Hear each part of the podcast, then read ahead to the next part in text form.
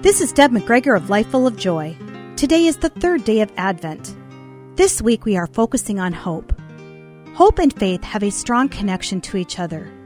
Do we have hope because we have faith, or do we have faith because we have hope? It's almost like what comes first, the chicken or the egg? God remains true to His word, whether we see it or not, or whether we believe it or not.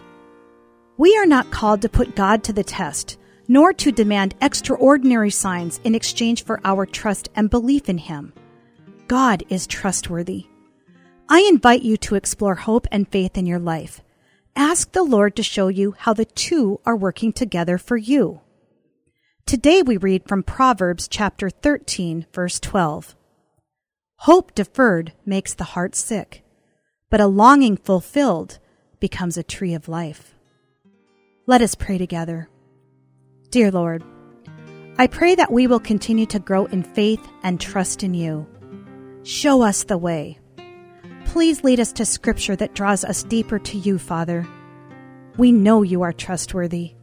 We lay down the distractions and pride that get in the way of our trust in you. Our hope is in you, Father. Thank you for your love, mercy, grace, forgiveness, and compassion. For more information on the Joy of Advent experience, please visit my website at lifefullofjoy.com or join our Facebook group, The Joy of Advent.